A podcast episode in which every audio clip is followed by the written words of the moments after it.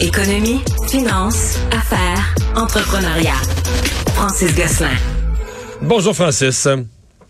Salut Mario, comment vas-tu? Ça va bien. La société mère de Facebook euh, qui vient d'être qui vient d'être condamnée à payer 175 millions en amende.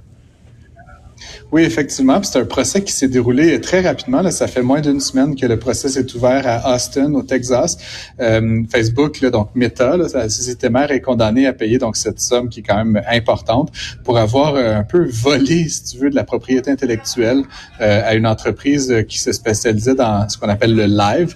L'entreprise Voxer avait commencé des négociations avec Facebook pour collaborer. Facebook aurait mis un terme à la relation et ensuite aurait comme essentiellement copié-collé solution de l'entreprise. Donc, essentiellement, Voxer fait valoir que c'est sa propriété intellectuelle, ses brevets, et euh, la juge donc Dawson euh, lui a donné raison. Hmm. Et donc, doivent verser 175 millions à l'autre entreprise? Ben oui, effectivement. Puis là, je sais, je fouillais un petit peu l'affaire. Il semble que Facebook, c'est pas la première fois qu'ils adoptent un comportement comme celui-là. Ils, euh, ils entrent en relation avec des plus petites startups. Euh, ils, ils, examinent un petit peu comment la technologie est faite. Puis essentiellement, ils, ils pigent les bons morceaux, là, puis ils font euh, des copier-coller. c'est sûr que pour une entreprise comme Voxer, là, je pense que Facebook qu'ils n'allaient pas donner suite à une poursuite comme celle-là ou pas chercher à les poursuivre parce que c'est comme David contre Goliath. Euh, en plus, euh, Facebook aurait révoqué l'accès à Voxer de plein d'éléments de la plateforme de Facebook. Donc, c'est vraiment le Facebook qui se comporte un peu comme un, un, prédateur dans cette situation-là. Et c'est ce qui est inscrit dans, dans le jugement, là, donc avec une, une condamnation de quand même pas, pas d'un petit, petit montant, de 175 millions. Après plusieurs années, on fait valoir que 175 millions pour Facebook, c'était un peu comme euh, après la virgule. ah oui, c'est du charme. Euh, ce, n'est que 0,2 milliards de dollars après tout, mais euh, mais quand même, là, je pense que l'idée c'était d'envoyer un signal fort, puis que si Facebook reproduit ce comportement-là à d'autres occasions, là, elle serait, elle serait condamnée. General Motors qui s'intéresse ou investit dans le recyclage de ses batteries de voitures électriques.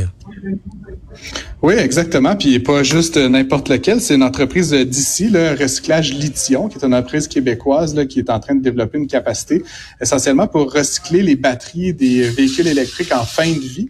Donc l'idée, là, ce serait de donner euh, à des manufacturiers comme General Motors un espoir de récupérer, lorsque les véhicules sont envoyés à la case, les batteries des véhicules, de les remettre à neuf, si tu veux, puis de les remettre dans des nouveaux véhicules. Euh, General Motors donc a annoncé qu'ils avaient, euh, qu'ils allaient réaliser un investissement stratégique dans une ronde de financement chez Lithium. Euh, et puis c'est aussi un accord, donc euh, autant d'investissements donc qui vont investir de l'argent, mais aussi sur vraiment l'utilisation des services de l'entreprise.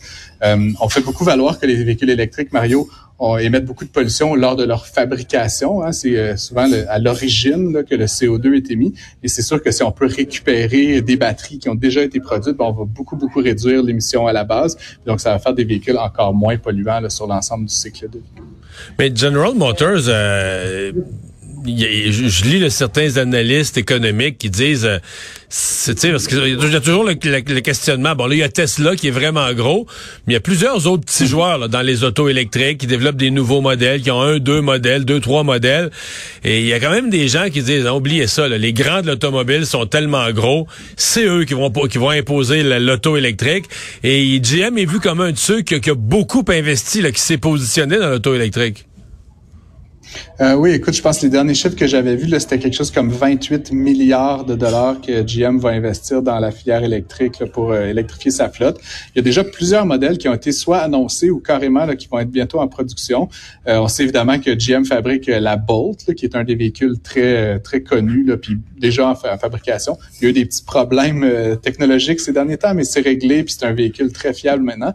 Ils ont annoncé là, juste dans les derniers mois la Equinox, le Blazer, le Hummer, le Chevrolet Silverado, là, donc qui est un pick-up, et Cadillac aussi s'est mis euh, là-dedans. Donc, il faut se rappeler que General Motors, c'est vraiment une constellation de plein de marques comme euh, Chevrolet euh, et, GMC et Cadillac. Donc, ils vont vraiment électrifier l'ensemble de leur marque. Et comme je dis, c'est un gros investissement, un gros pari qu'ils ont fait.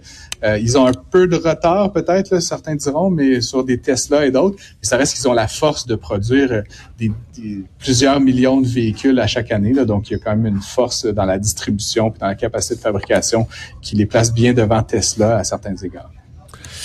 le salaire des les salaires des Québécois qui vont augmenter. En fait, c'est un, des effets de l'inflation. C'est pour ça qu'on dit que les retraités sont les grands perdants quand il y a de l'inflation, parce que eux, euh, ils n'ont pas d'augmentation de leur salaire. Là. ils vivent sur des revenus gagnés dans le passé, puis ils sont frappés par l'inflation, ils se font gruger directement. On dit les salariés, généralement, ben, quand il y a de l'inflation, ils finissent par se rattraper par des, des hausses de salaire, et c'est ce qu'on attend au Québec. Effectivement, donc c'est un rapport de l'Ordre des conseillers en ressources humaines agréés du Québec, le CRHA, comme on entend souvent parler, euh, qui a révélé que selon euh, les employeurs du Québec qui ont été sondés par l'organisme, euh, l'augmentation salariale qui aura moyenne, qu'il y aura dans, la plupart des secteurs, serait supérieure à 4 pour la prochaine année. donc c'est, comme tu dis, un effet de rattrapage par rapport à l'inflation. L'inflation qui se situe autour de 7-8% actuellement. Donc ça correspond à une décroissance du pouvoir d'achat, mais il y a un effet de rattrapage qui est en train de se mettre en place dans l'économie en général. Euh, c'est la, la, hausse euh, salariale la plus élevée depuis 2008. Tu te rappelleras la crise économique qu'on avait eu euh, qui avait eu lieu à ce moment-là. Euh, et c'est selon la, la présidente de, de l'ordre, surtout la pénurie de main d'œuvre qui explique cette augmentation-là de la rémunération des travailleurs au Québec. Le, sans surprise, là, le secteur des TI, du web et tout ça, c'est vraiment le secteur le, grand gagnant là, où on risque de voir une augmentation encore plus forte. Euh, mais pour l'ensemble des, des, salariés, c'est quand même une progression salariale assez intéressante qui s'en vient dans les prochains mois. Francis, merci beaucoup. Je t'en prie, Mario. Bonne journée.